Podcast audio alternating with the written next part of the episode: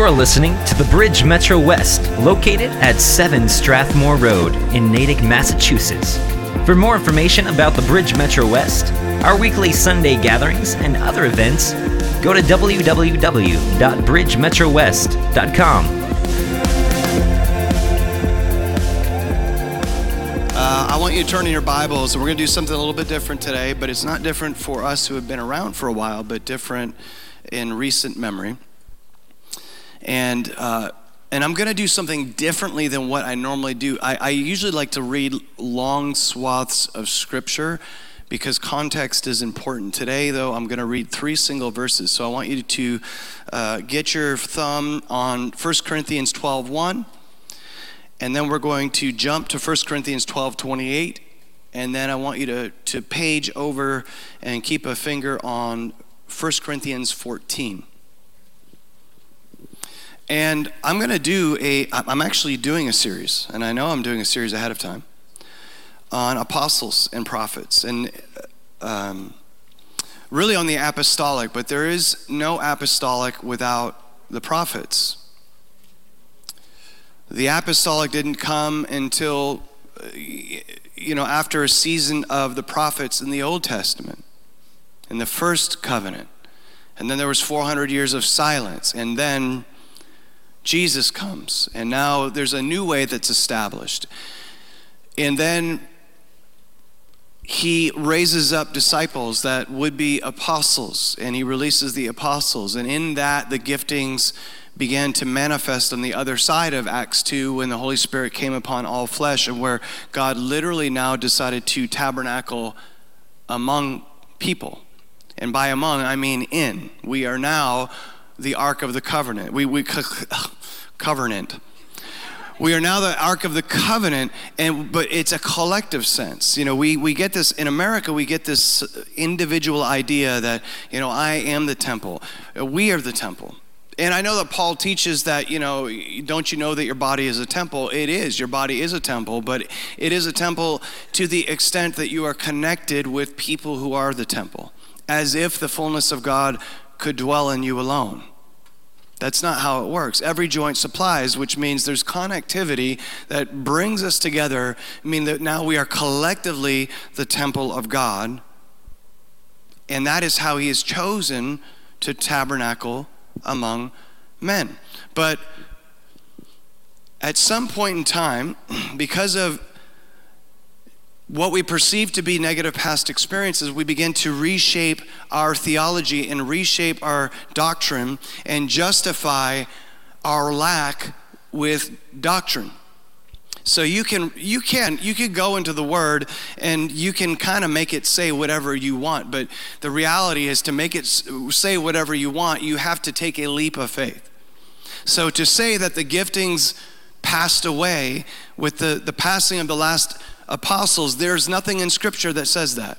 You cannot truly make a biblical case for that in the context of Scripture and say that that's the case. You have to decide from your experience, because it didn't happen to you, therefore, it must not be for today and Azusa Street happened, right? Um, on the heels of the Welsh revival, Azusa Street happens, and people go from all over the place to Azusa Street. And if people that went, and there were leaders that went, or would be leaders that went, and if the Spirit didn't fall on them the same way that they saw, then they, they just decided, well, this must not be God. Because if it was, I mean, how arrogant is that? If it was God, it would be happening in me if that were the case, then I would have decided that all, the, all of the revival movements, not only in the 70s that I came up in, that I tried to sleep through as a kid, but you can't sleep through that stuff, and the revival movements, Brownsville, Toronto, and uh, let me tell you, it happened here. And people don't know that. People come to the New England region all the time and they think, oh, man, we've just been under. Oh, God. You know, I, we were, Jeremy and I were at a meeting with a bunch of, you know, mostly younger guys or Jeremy age guys, and they were all you know, talking about revival, and I was sitting there kind of smirking, realizing these guys don't know that revival was here in the 90s. Like sovereign move of God stuff, I'm telling you, it, it was as sovereign here as it was anywhere else in the world that I've ever been. It was powerful. And God does that sometimes to uh, show us what is possible so that He'll move sovereignly in one moment so that we can walk intentionally in the stuff that He has given us in the next. That's called maturing. But I didn't fall maybe once, you know, one, one conference, you know, over the span of like kind of three, four days, uh, and that wasn't even the 90s. That, that was the only time. The only time in the 90s I felt, you know, and I've told that story before, was I did the courtesy fall because they were never going to leave me alone. I just fell. I was like, oh, I'm never going to get out of this room if I don't do something. And I felt really bad about it. And I said, God, I'll never do that again. But I could have said, Well, I've never had. I weep when I come into the presence of God. Nobody else is weeping. They're laughing. Why can't I laugh? They're shaking. Why can't I shake? I shook when I was 15. And God was doing something powerful in me way before shaking was a thing. But I could have looked at all of those things and decided this cannot possibly be God. As a matter of fact, I did that while I was leading worship in the early days of revival. And I saw this girl that I knew had been suffering and I knew that she was demonically oppressed and she was over with two other women and they were herking and jerking and there was all these manifestations. And while I'm sitting at the piano I sat there and I looked at that and I said that's not God. That's the devil or that's the flesh. Well you know either way I mean when God moves you better believe that something's going to happen in the flesh because he moves on flesh. He poured himself out on all flesh. We're so uptight about the flesh. We're so uptight about the soul when the reality is what God is wanting to do is put the flesh and the soul under the dominion of the spirit, which only happens when you die to self. But you don't die to self until he places his goodness before you, which leads us to repentance according to Romans 2 1. And so I looked at her and I said, Oh, that cannot be God because it was weird. And it, you know, in my gut, I was kind of like, ooh, you know, I had a little bit of a religious spirit, and I was cynical, and I was a kind of a crusty, know-it-all 24-year-old. And then a year later, the pastor had uh, decided to have a meeting, and I think it was everybody under 30 or something. And so we're all in the house, and we're talking about different things. And of course, I'm so wise, I'm so smart, I'm so much better than everyone. And then this woman begins to speak, and I look across the room, and there's this woman, she's radiant. Like her, the, the, the brightness of her being filled the room in a way that mine did not. And I looked at her and I recognized her as the woman that was manifesting in the sanctuary while I was leading worship a year prior. And the voice of the Lord came to me and he said, You told me I didn't do that.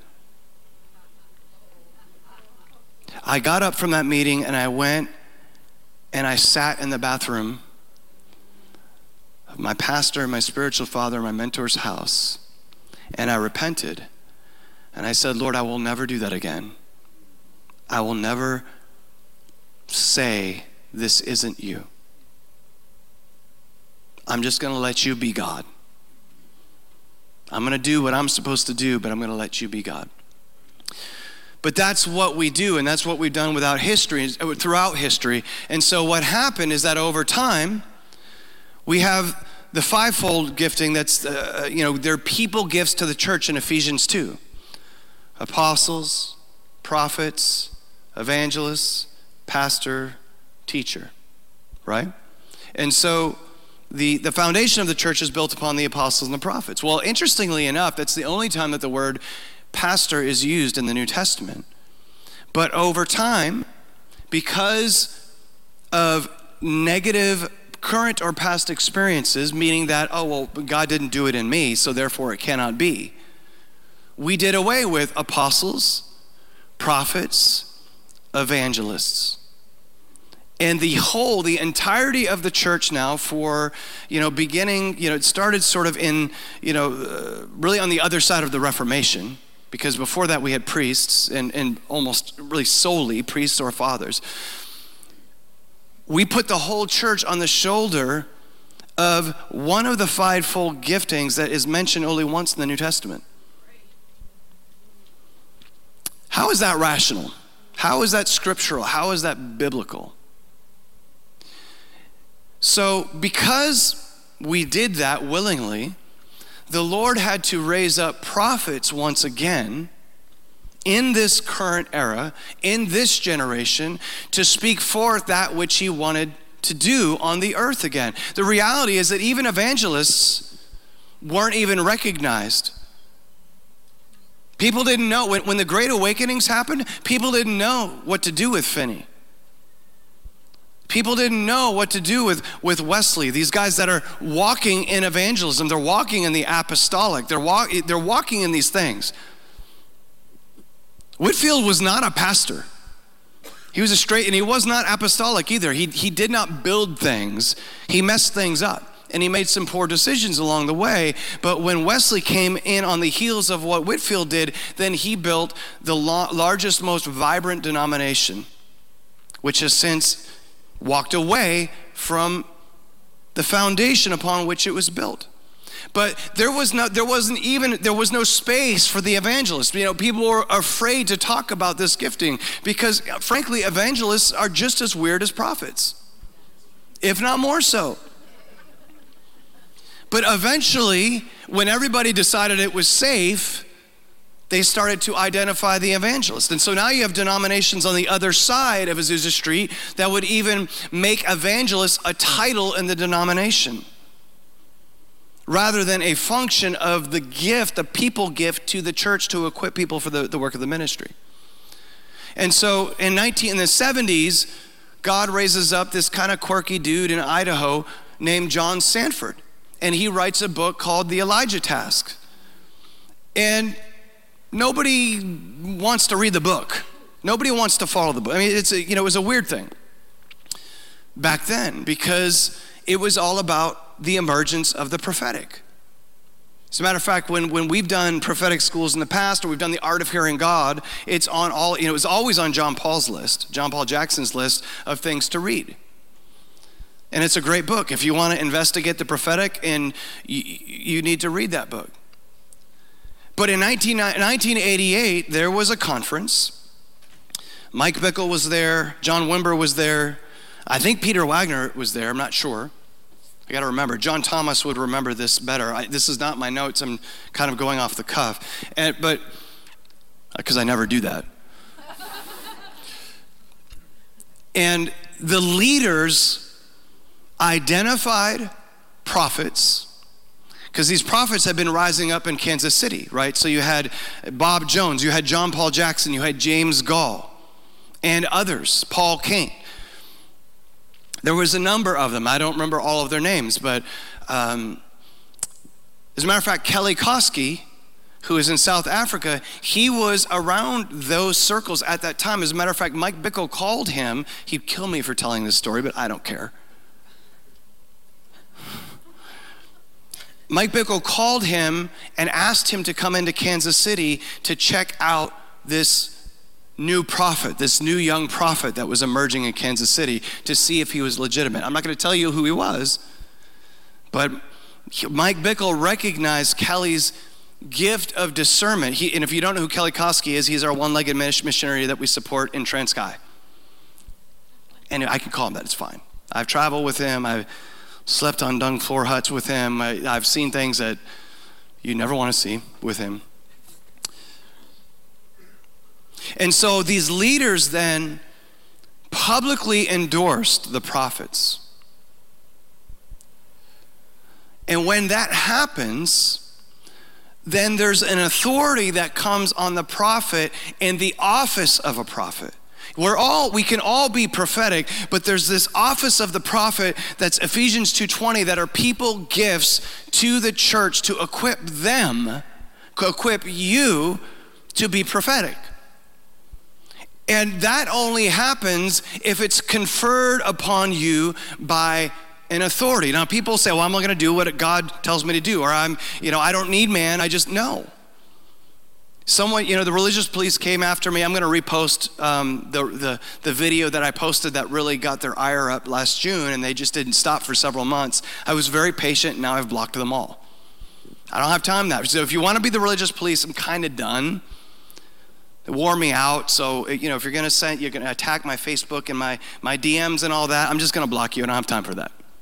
I got people that will dress me down if I'm theologically, doctrinally, biblically, in all way, any way incorrect. So, that's fine. They amuse me. But I don't even know where I was going with that. I got sidetracked. But see, that's what happens when they start coming after you like that. And Greta knows. I came in one day and they were they were coming after the office because I wouldn't I wouldn't listen to them. But the reality is, it's that spirit that caused us to walk away from our birthright from the beginning. And so these things, that's what I was saying. You know, there's people will say it's only me and God. I don't need man. No, that's not how it works. And, and one of the things that I was, you know, being, uh, you know, attacked about was, well, you call yourself an apostle. And I was like, no, I don't call my, myself an apostle. I never called myself an apostle. It was conferred upon me by an apostolic authority. I never walked around saying, oh, I'm, I'm an apostle. I'm, I'm you know, it did not happen until it was conferred upon me publicly by a council of apostles and prophets. Because God will only confer something upon you with authority through an authority on earth. That's how it works. So the prophets now are recognized, they have authority, and they begin to start prophesying about the apostolic. Not a, not a denominational position that you aspire to or that you are promoted to just out of longevity and faithfulness in the church. It's a gift, it's, it's a people gift that God gives to the church for the equipping for the work of the ministry. By 1991, Peter Wagner begins to investigate and study what apostleship is in the church. And he was the church growth guy. He's at Fuller uh, Theological Seminary. Everybody knows, everybody in the evangelical world knew who Peter Wagner was. Everybody was doing his gift, you know, gift assessments and all this stuff, all of his church growth models. He was the guy. But now he's starting to study apostles in scripture and could apostles be here today as well?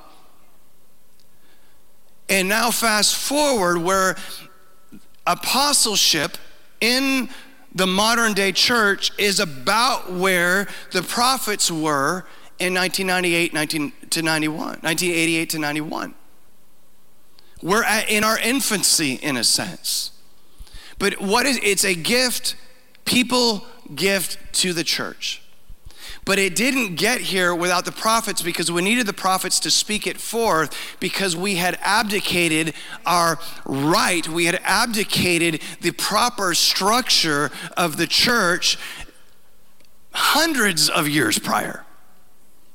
And when that happens, the, God, the, the Lord has to sort of reverse the order of things as he did in the beginning. See, the prophets were, were in the land before the kings were. God will always use the mouthpiece of the prophet to usher us in to a season. But he wants the mouthpiece of the prophet to be spoken to an authority on earth so that the authority on earth can release the strategy to move the whole thing forward. Does that make sense? So 1 Corinthians 12:1 says, "Now concerning spiritual gifts, brothers, I do not want you to be uninformed." The King James says ignorant. I like that a little better. Don't be ignorant, but in the purest sense of the word, don't be ignorant. We've kind of made it this uh, a, denigrating thing. It, it, that it can be, but it just means that you don't know, and you don't know because you haven't studied. 1 Corinthians 12 28 says, And God has appointed in the church first apostles, second prophets, third teachers, then miracles, gifts of healing, helping, administrating, and various kinds of tongues. And then 1 Corinthians 14 1 says, Pursue love. Pursue love. And earnestly desire the spiritual gifts, especially that you may prophesy. Again, at the beginning of that, King James uses the word ignorant. Don't be ignorant. I'm trying to do, I can't, I'm trying. The antonyms for ignorant include aware, educated, learned, competent, and talented. So be those things regarding spiritual gifts. This is how we are to pursue and operate regarding the gifts. Earnestly desire spiritual gifts. The bulk of the church is not earnestly desiring spiritual gifts. As a matter of fact, the bulk of the church is denying their existence.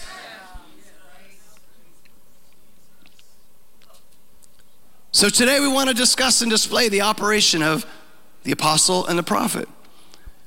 He gave to the church first apostle, second prophet. It's, you know, going to, I'm just skimming because we're going to put this on display in a moment. The word for first there is in the Greek is proton, second is deuteron. It is first in, well, uh, let me just, I want to be accurate. It's a strong Greek term, speaks of order, priority, and authority. Order, priority, and authority. Again, Ephesians 2:20 declares that the foundation of the church is built upon the apostles and the prophets. But we've been running around with pastors and placing the pastor title on people who are not pastoral for 1500 years. Now, there's differing functions of the apostle and the prophet, and we'll talk about this more in the weeks to come focusing probably more on the apostolic. But apostles receive and process revelation with the big picture of the kingdom of God in mind. I get prophetic words. Most of the time, my prophetic words are over a people group or over a region. It's just the way that it's always been. In my before all this, all of this stuff, I used to attribute attribute that to the fact that I was a worship leader, and so I always saw over groups of people. And so I just didn't learn how to do personal prophecy. I can do it, sort of. I've learned with a particular mentor when we travel specifically to Asia that you can do personal prophecy just by speaking scripture over 500 people. I just see, you know, John 3:16 over you, or I just see you know, you just just get the scriptures. Just read the scriptures before you go, because the reality is when you go to certain regions, you just did like a four to six hour meeting, and now they want you to do personal prophecy over everybody, and you haven't even eaten yet that day. In China, they call it. Benny used to say, you know, there's a Chinese term. It says, "We will bleed you to your last drop of blood." That's how it translates. I've experienced that. So apostles receive and process revelation with big picture and the big picture of the kingdom of God in mind. So that's why a lot of times I don't get caught up in the small stuff. I just, I don't. I don't live there. Sometimes I have to make myself live there so that I can sit in someone's pain. But I'm already seeing through their affliction because I see through mine. The primary goal of the prophet is to receive and dispense revelation for the encouragement, edification of the church. Receive, dispense, receive, dispense, receive, dispense. So if you have a church that is prophetic focused and, and it's a prophetic church, that's why they tend to not grow uh, uh, uh, past a certain number because the goal of the prophet is to receive and dispense, but there's nobody there to build. And some prophets are gifted as builders, but it's a rarer occurrence. And usually it's because they're very strong in the apostolic and they're very strong in the prophetic. Cindy Jacobs is very is a, is a builder. She knows how to build. Chuck Pierce, even more so, is a builder. He, I mean, I don't even know. He is a prophet. He does all the weird stuff, yet he is an apostle that builds. He's got all the numbers and the flags and all that kind of, you know, the shofars. He's doing all that stuff, but he still builds.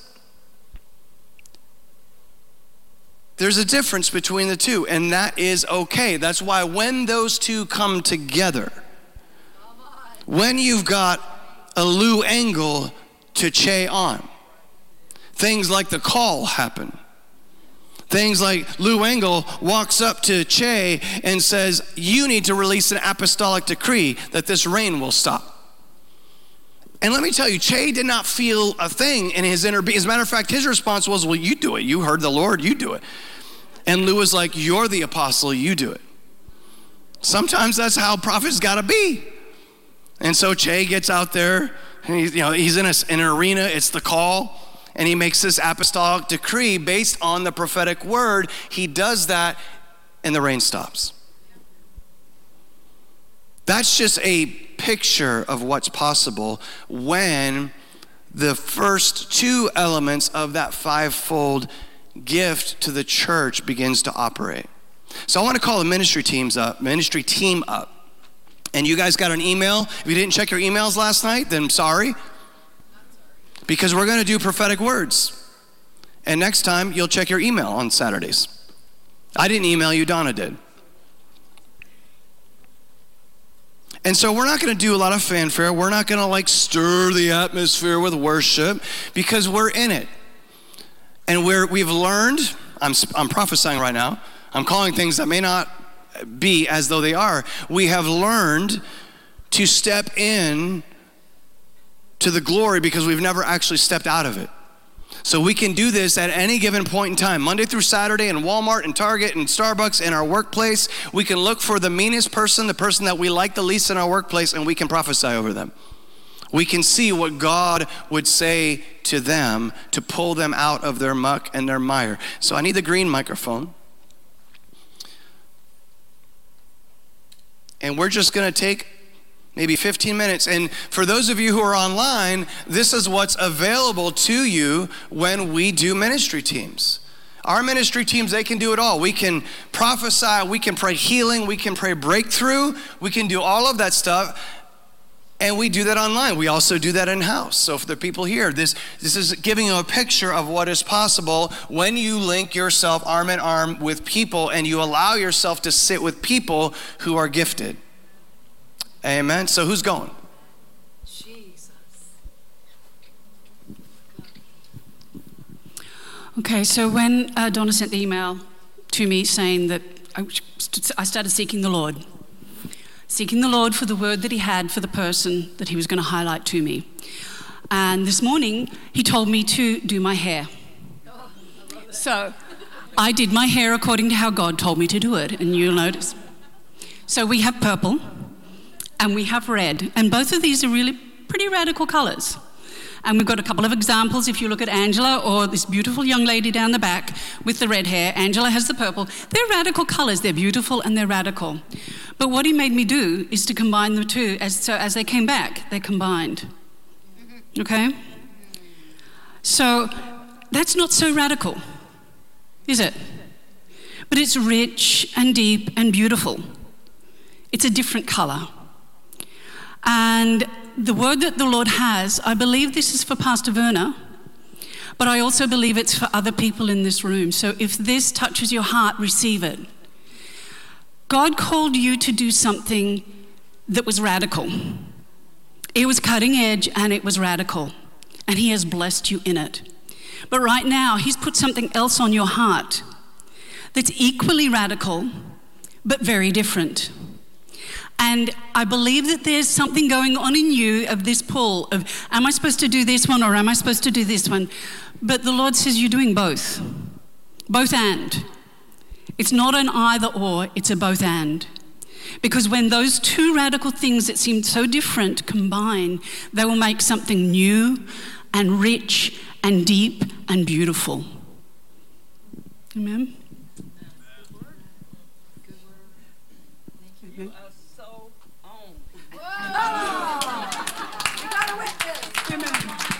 Mama Verna said, You are so on.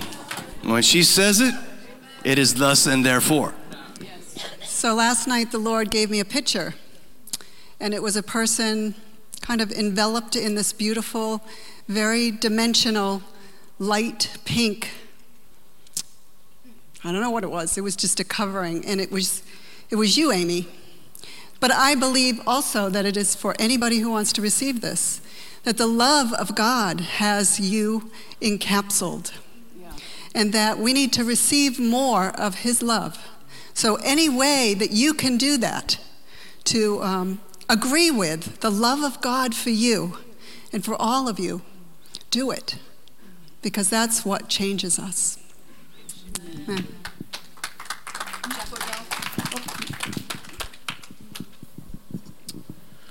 You know, when most of us were trained about giving personal prophetic words, we were told to avoid two topics, and that is who to marry and about having children. You're so- scaring me.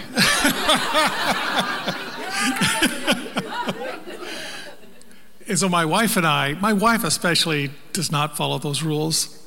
She, she assumes they were guidelines for other people. And yet I'm about to break that rule because I know what I saw. And I, I know, you know, you, you know, you can hear the Father's voice. You know, the, the sheep know the shepherd's voice.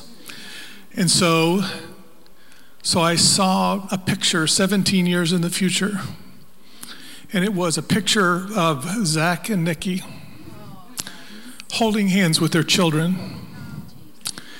I'm not putting any pressure on you guys, but I'm just saying that God, that there is a path that's not going to fall apart in five years or 10 years, that there's a path that God has laid out. And if you will just follow that path, you're going to find some awesome happiness in your life.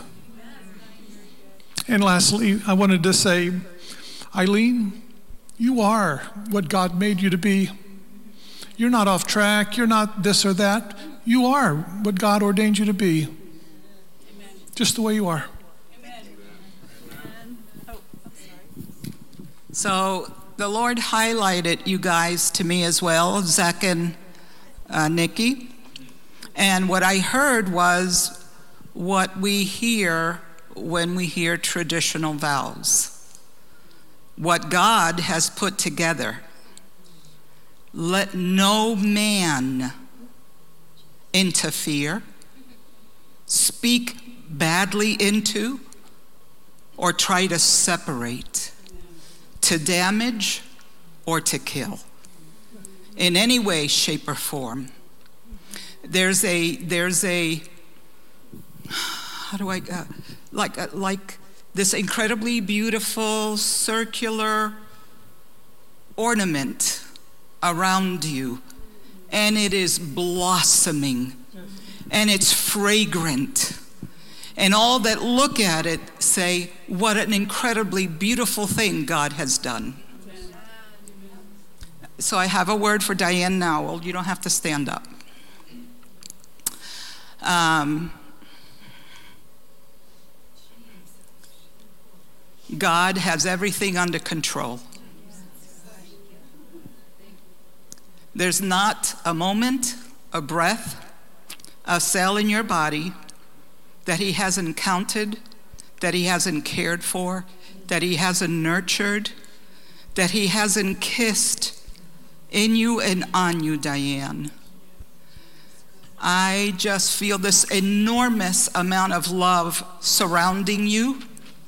Sometimes it's like a whirl, sometimes it's just like melted golden honey streaming down from your head to your toes, bringing peace and wholeness and healing into your life.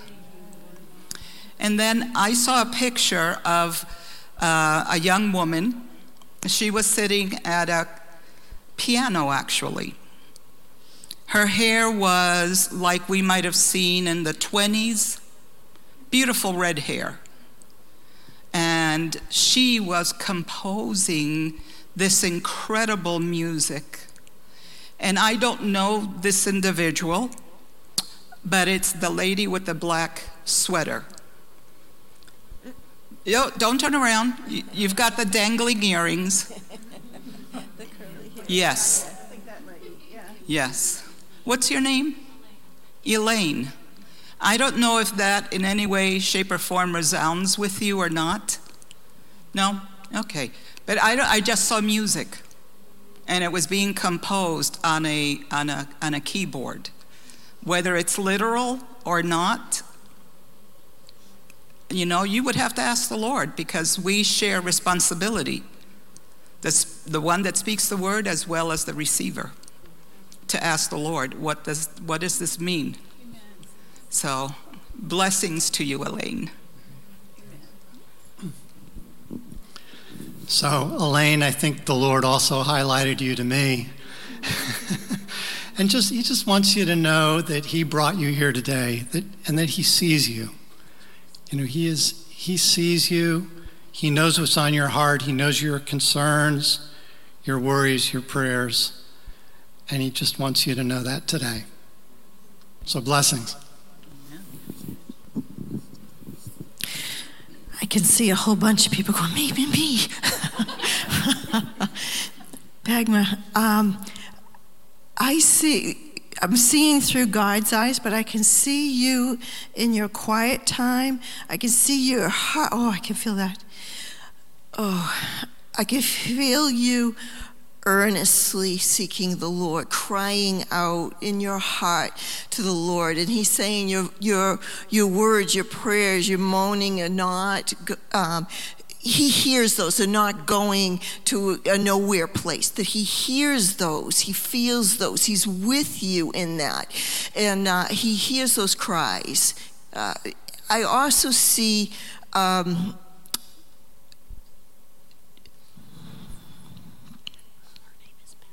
Pegma. Did I, I didn't say that. I'm sorry. Pegma.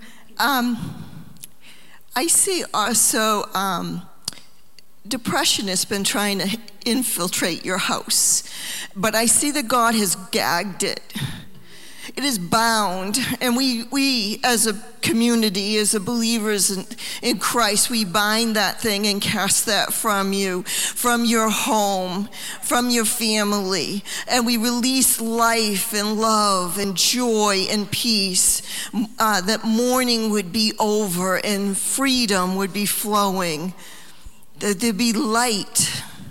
Light pierces the darkness. Hope fill again. Ooh, I can feel that. I also heard last night Nancy Mason. I heard, where are you? No, I don't see it. No, light, no lights. She's online. So I, I heard uh, your name uh, called out last night by the Lord, and you've allowed fear to entangle you and to bind you so that you're not able to move over these last two years. And that time is up. That time is up. No longer are you bound by that anymore. That I, I, actually see a sword of the Lord coming down and cutting its head off. And the word for you is um, hold on to the word of God. You stand firm in it. He said, Fear not.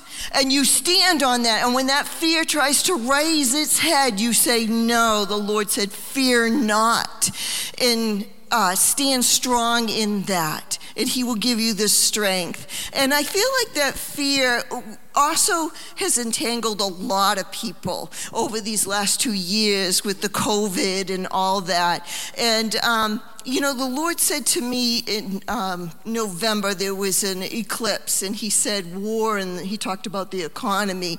And this is not a time to fear, but it is a time to build that foundation strong in the Lord. You stand strong on that. I almost feel like He's a strong tower, and you run in and you stay safe in that place in Him. While things are all whirling around you, you stand strong in the Lord. Boy, I can feel the heat here, but I better stop. I'm missing Amen. Praise the Lord.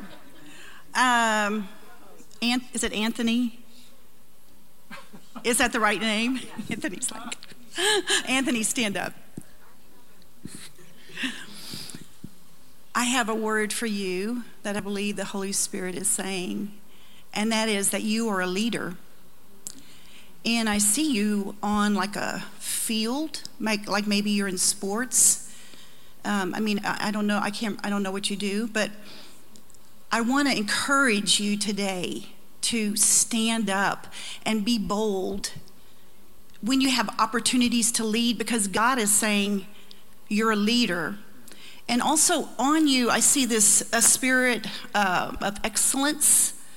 Uh, where you you know you have that spirit in you to do well and I also want to encourage you today that you measure up. That you measure. You, you have made the grade. I, I just want to say to you, I don't know what your internal thoughts are, but you are good enough. God is saying, Son, you're a leader, and He's saying to you, lead. And you have already measured up. You're already good enough. You know, whatever you do, whatever your uh, desires are in life, I just want to encourage you, Anthony, that God is with you. And I want to strengthen you to lead. Every opportunity you get, I want you to step out and be bold. And I, I don't know if you're bold. You seem like kind of a quiet person. I don't really know you that well. But I just want to encourage you to be bold because God is behind you and He's called you to lead. Okay? You can sit down now. It was good. What? Yeah, yeah, yeah. Oh, wait. Natalie. Oh, oh, were you I- not done? I'm not quite- Oh, I was- Thank can you you. hand this to Natalie next? I'll do it. Okay. I'm sorry. I just I just have one more. Um, Elaine, I, I know two people have spoken to you, so the I have to believe the Lord is in it. But I just want to say to you that you are a rose, and you smell good. The Lord, I see the pleasure of the Lord over you. And I, I just want to say that you smell good. And the other thing the Lord says about you is like you're a lion. So, like the thorns on a rose, like you are like that. You're a lion. And the Lord is saying to you, roar. He, I think actually you're also maybe an intercessor, but the Lord is saying, you know, I am for you. Go, go get it. Roar in your closet. Roar, you know, where you need to be. Um, anyway, the Lord, I just, you just smell so good. And, and I see the pleasure of the Lord on you. So, Mike, I believe the Lord, I hear the Lord saying that a shift has taken place in you, but you are not aware of it. But today is going to be an awakening. You have been leading the men in this house to a certain level, to a certain extent, but there's going to be an increase in that. There's a Joshua anointing resting on you, a Jester anointing, not just to lead, but to war, to lead men into war and to possess that which God has for them. And so there's going to be an awakening and a rising in you over the next few days. I feel like there's a fire that's going to be released in you and a boldness and a courage, and that God is going to be drawing you in his presence more because Joshua, he spent a lot of time in God's presence. And when he came out of God's presence, he received strategy, kingdom strategy on how to engage the forces of darkness in the natural and the spiritual realm. And god is going to give you strategies and the men that you he, that they're just not just the men in this house but there are more that are coming that there's an authority that you are going to move into and carry where you are going to be leading these men. And just as god elevated joshua in the sight of israel and all of the men said whatever god tells you to do we will do it. We will honor and we will follow you. That is what's going to happen. That this is a this authority this a joshua anointing coming upon you. So prepare yourself. Get from where you're at to prepare for a higher level for this expansion. And it's gonna it's gonna require for you to make sa- certain sacrifices. But nothing that you sacrifice will be lost. Just like with abraham when he was willing to sacrifice one son he got many. So father i just i agree with your word. Right now i agree with that which you have purposed for your son. God i just thank you right now for his elevation. What an honor for him to be called forth to partner with you and what you want to do. We just declare strength upon him right now and i just pray a covering upon his seed. I take authority over the works of the enemy. Any assignment right now against his daughters i say they are canceled in jesus name i release the blood of jesus over his girls especially his youngest child. We say right now that all of your assignments against her are canceled. We loose every demonic force from their assignment right now in jesus name and we send confusion in the enemy's plans against his child right now especially his younger daughter. We declare today that like joshua your son will stand up he will come forth. Your word says joshua did not draw back the javelin until every one of the enemies was annihilated. And so we declare today that he moves in that power that he moves in that boldness that he moves in that courage. And even as the forces of darkness are engaged that he will not cower that he will not draw back, that he will not give up until he see the enemy annihilated in Jesus' name. And I pray a covering over his marriage. I declare that there will be no division, that there will be a unity and an alignment, not necessarily with each other, but what God is doing in and through this household in Jesus' name. God, we lift up Stacy, the perfect helpmate the perfect helpmate, this mystical woman, this woman of deep commitment to the Lord, that this is the perfect helpmate to do what needs to be done. So, God, we just pray a blessing over both of them, that these two parts are one whole, God, that more, it's more than one and one is two. It's more like 10,000, God. So, the power that is in this couple, Lord, as you bind them together, and for this Stacy's mystical bent, God, that you would bring her closer and closer and closer. I see St. Teresa of Avila over you. I see St. John of the Cross over you. I see all Madame Guyon over you. All of these old mystics, the perfect helpmate to do what needs to be done in this life. In Jesus' name, amen. A Couple more, and then we're going to shift. All right. This word is for you, Debbie. I did not know it was your birthday. But this is what God said in my spirit Your life is as of Mary. Behold, be it done unto me.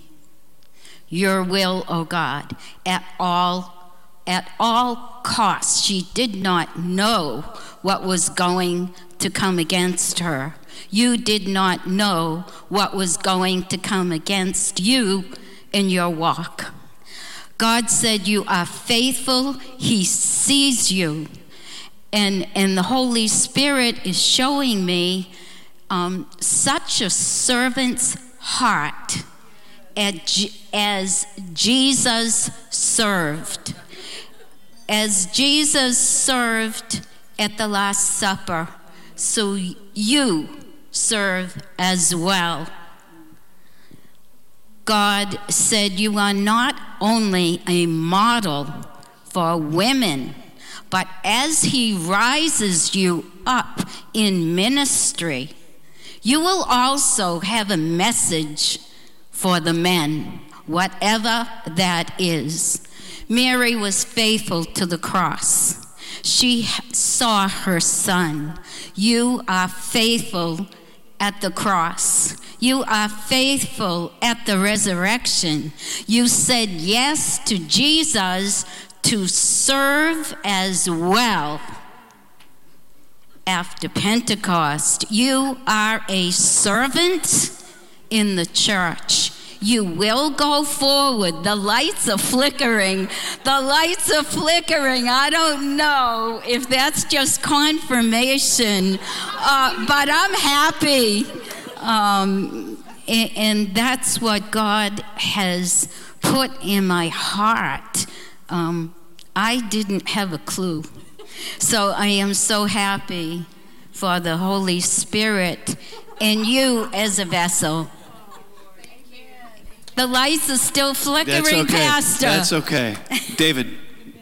David's going to close it out. Okay. The uh, gentleman with the blue shirt in the back, and I got a few real sh- uh, quick but short.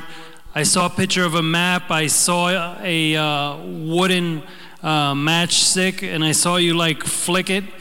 And so where that match fell, it lit up and I felt that the Lord has given you the ability that where you're flicking that match, you're going to build. I also see that you have, uh, you're mechanically inclined. I feel that these places the Lord is going to take you to, He's going to have you there for a season. He's going to have you build.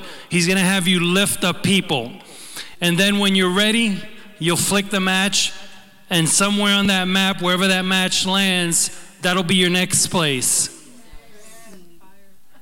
I bless you with that in Jesus' name. The gentleman with the black shirt against the wall there, I saw you driving. Um, I don't know if you you do a lot of driving, but I seen you driving a lot of winding curvy roads. And I heard the Lord saying that He's putting you on the straight and narrow to Him. And on that road, there's going to be people that you'll be picking up. These people that you're picking up, you'll be bringing the light to their darkness. You'll be leading them to Jesus.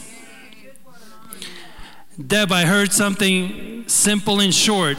So, as you've chased your dream, you've gotten lost in the things of the world, but God is giving you a new dream. In Jesus' name, Zach, you've checked all the boxes, you've been there and done that. But the Lord says, He's taking you out of the norm. He's taking you out of the box. He's using you to do things which are not normal, things that seem wild. This gentleman here, I seen you with a water bottle. I see the joy that you carry. The Lord is saying, open that, release that joy, be wild. No more containing, no more holding back. Set it free, dance, shout. I see you surrounded by children. They're attracted to you, they love you. This gentleman here, I heard the word exchange. Right away, I thought about finance. And so, finance, securities. Um, I feel that the Lord has given you the ability to manage, to be, to, to be a mover and a shaker. And so I hear that uh, you're going to be going on a trip. It's an important trip. Um, you're to rely on Him. Don't go by what you know, go by His wisdom because these people are going to rely on it. I don't know what that means, but that's for you. I, I know what that means. and he knows what that means. So that's good. Be blessed. All right. Um, Charbel's actually about to go uh, to Oklahoma next month to speak at a marketplace ministry convention. Is that or conference? Yeah. So, if you don't know Charbel, um, well, I'm jealous for his time, so don't get to know him. They're all mine. Um, so this is how the prophetic can work. It's here to encourage, to edify, to give direction. Sometimes it's it's there to give discipline um, and to put you on a path, and it's a good thing, and it's part of how we operate as the Church of Jesus Christ. It did not go away with the dying of the last apostles. We just let go of it because it's can be weird. It can be metaphorical. It also has to be weighed. Just because a prophetic word misses the mark doesn't mean that there's a bunch of false prophets running around that we need to stone. I literally had a guy who had his doctorate in divinity and said, Well, if you believe that prophets are for today, that means when there's a, a, a prophecy that's wrong, you have to stone them. And I said, Well, then you need to observe the Sabbath every Saturday instead of watching Napoleon Dynamite. And you need to do Shabbat the way they did it. If you're going to take one piece of the law, you got to take the whole thing. So knock it off. So, um, a couple things, uh, just just quickly, uh, Elaine. You know, we're talking about. I, I don't want to dumb down what the Lord said or, or, what the prophetic word said, but I also want to give possible context. And, and this, you'll see that people get highlighted and then it, it just opens up a realm around them, and so things begin to be spoken to them, right? And so we saw that dotted around the room, uh, and a lot of times it's not even uncommon where like even one part of the room gets highlighted, you know, and then they just start getting slammed and slammed and slammed. And Elaine is getting slammed today, which you know, I say with a little bit of fear and trembling because when you get a bunch of prophetic words, it usually means there's a little testing on the other side of that, which is super fun. Um, but Kevin Prosch wrote a song uh, years ago called There's a Harp in My Heart. And so when we were talking about um, this idea of music and piano, you know, the piano strikes a string, and in music, there's this thing called a sympathetic tone. So, if, for example, there's a the sitar is a, a stringed instrument where you have the main strings that you play, and then there's another group of s- strings that you don't play, but they get played just by virtue of the strings being played. And so you can do that with a guitar. You can play harmonics on a guitar. You play a string on a guitar, and if you listen, the other strings begin to vibrate because the one string is being played. When I play the piano at home, I can hit one string, and if I sustain it, I can hear the other strings begin to vibrate because the one chord was struck. That is you. When the Lord comes upon you and he strikes at your heart, it creates a resonance. And now people be like, oh, that's new age. No, it's old age. This is kingdom age. The enemy doesn't create anything, he only takes that which God created and gives it a tiny little bit of a turn that makes it false. But there's truth in the way God created the spiritual laws of the earth. And so when He strikes at your heart, it creates an atmosphere around you that allows people to step into. Doesn't mean that they always will, but watch for it, watch for it, watch for it. I believe there's an increase of that coming, that just as you go and as you allow the Lord to speak to you and to create that fragrance of Him around you, it will be the invitation for people that don't know Him to even begin to vibrate vibrate with what God is doing. It doesn't necessarily mean that they're always going to say yes to Him, but you are the next piece in the process that will cause His goodness to pass before them so that they may be drawn into repentance. Does that make sense? Um, Ashlyn. Uh, you, you, by proxy, were given a word, even though you weren't given a word. All I want to say about that is um, when I see you, first of all, it's really hard for, my, for me to see people and see them where they're at because I see them where they will be. You are me. I mean, you're, you're a chick, but, you know what I mean? but you are me. So when I look at you, I see me, not with the hair, because my parents wouldn't let me do that. So be like, feel grateful about some things. I wanted to do all the weird things with my hair, I wasn't allowed to. You are me. So when you look at yourself, look at me, and then you will begin to see what is possible. And I'm ruthless against currency, meaning what is current in people's lives. I just, I, I, I just don't live there. I don't. And so when I see things that are inhibiting people from the process, sometimes I bring the sword. But I'm not. I'm just saying, you're me, look at me, and that's where God is tracking you toward. Amen. Amen. There's other stuff going on, but we're just gonna we're gonna stop. And um, if you're online, I want you to go to bridgemetrowest forward slash ministry rooms. We're gonna register. You guys can go ahead and sit. We're gonna thank you so much. We're gonna register you um, for ministry. We want to pray breakthrough over your lives. We want to bring you into um, the reality of the kingdom and the reality of Jesus. And that just means um, that we want to pray for you, we want to prophesy over you, whatever it is the Lord is doing. If you've had a dream, uh, you know, in the night and you believe that God is trying to speak to you, we'll interpret that dream. We want to go deep and we want to see you be transformed from one level of glory to another level of glory today. If you're in house, you can, I'm not going to have teams come up and pray, but you can register with Angela. We'll connect you with a team. Angela has just radiant purple hair today. I love it. And as you're moving about the building today, especially the back, and you see how open and just crazy it is, we have actually launched our now our integrated ministry team control room. Uh, and uh, it will be also a, a, worship office and a technical room that we're tying some things into. Clearly, our lights need to be upgraded. I mean, is it a confirmation of the prophetic word? It does, they do seem to freak out like when the prophetic anointing hits the building.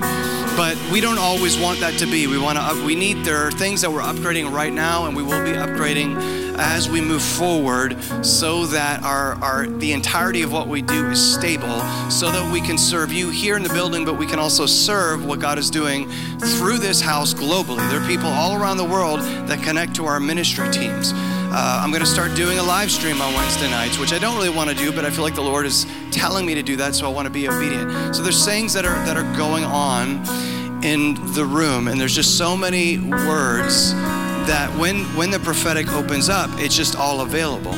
Um, and who knows, we might do it again. But if you want a word, go to the prophetic teams and we'll rock and roll that. I know Verna had some things today, but I'm going to tap you next week. Is that good, Verna? Because here's what I like about Verna because her, her words like are prepared. Like she comes in with a word, and that means that it, they don't fall to the ground just because they don't get released on a Sunday. And so um, I, I, have no idea what it is. I, I usually don't. I don't ask. It's Mama Verna. I don't ask. I just say, you do it. Go do it. Um, so let's all stand together as we close.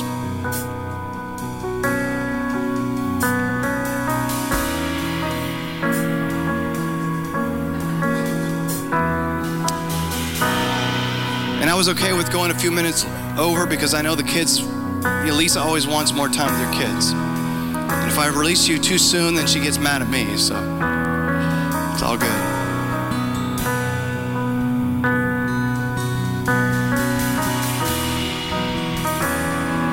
And CJ, I, I gotta, I gotta say this. I, I don't see you where you're at. Like I, dude, I don't know. I don't know what your stuff is. I don't know what your struggles are. I mean, I, I was, I've been a teenager. I'm still 11 years old in my brain, but you know, somewhere in me, I'm there. But I don't see you where you are. I don't. I don't. So your struggles and whatever you're going through, it's like, yeah, okay.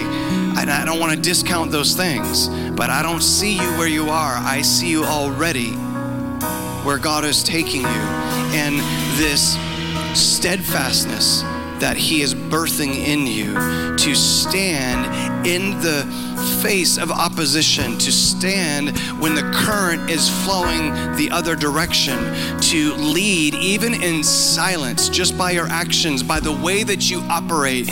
There is a leadership anointing. You don't have to be like me, you don't have to be like anybody else. You just got to be you. And as you continue to be you, you will watch the Lord begin to flower. Um, I know it's not a due term, but to flower, there, there will be flowers that unfold in you so that, again, as we talked about Elaine, the fragrance of God will surround you. But it's more than just a fragrance, there is a power and there's an authority that you're going to rise up into.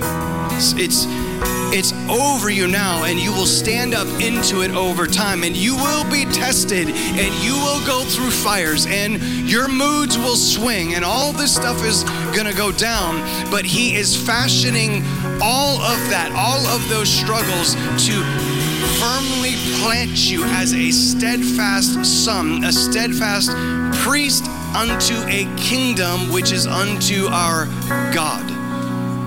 So watch even now for the power and the anointing to begin to be unleashed in you and through you. If you don't know Jesus, you got to just say yes to him. And in saying yes to him, I'm telling you, it's not people, I encounter people all the time and say, well, I, I believe Jesus. I don't care if you believe Jesus. Have you made him the primary authority in your life? Everybody knows about him, but have you made him the authority in your life? You know, people will say Lord and Savior. Lord is not a typical word that we use in our vernacular, at least in America. It's the authority in your life. I'm not going to pray a prayer with you today, but I want you to just release your life to him today to allow him to wash away the sin anything that he you hold between your face and his that is what is keeping you from him and the cross made a way where he can just come in and say, As far as the east is from the west, I'm casting that thing from you that has separated you from me, and I'm reconciling you. That just means that he's bringing you back to the Father so that you can be in good relationship with God and man. That's what's available. So now we just pray, God, I just seal this time in the Spirit, oh God. Every word that has been spoken, every prophetic word that is released, Lord, I ask that you surround each one that received that word today with a flame of fire. Would you keep them uh, hidden from the schemes of the enemy? No little foxes nothing missing, nothing broken, nothing stolen from this day, no doubt of the mind, no voice of the enemy coming in to say, Did God really say? Oh, yes, He did. Yes, He did. Yes, He did. Yes, He did. And you don't have to understand it all, but test Test the word, test the word before God, not before the enemy, but before Him, and He will cause all things to come to light in due season. So for now, do not become weary in well doing, for at the proper time you will reap, you will reap, you will reap, you will reap a harvest of the words that have been spoken over you in this moment and in seasons past, and the words that will come, and they will come, and they will come because there's a reactivation of the prophetic in this house, and it's going to another level, the next level, the next level. We're building, we're building, we're building the fivefold coming together to build and to expand the kingdom of God in New England and beyond, even into the world. So I seal this time now in the Spirit. In Jesus' name. Amen.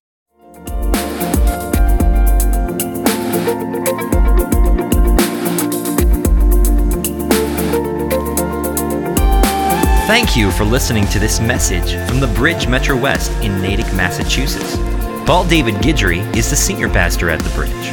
For more information about the Bridge Metro West family, our gatherings, and events, visit www.bridgemetrowest.com or call us at 508 651 0277.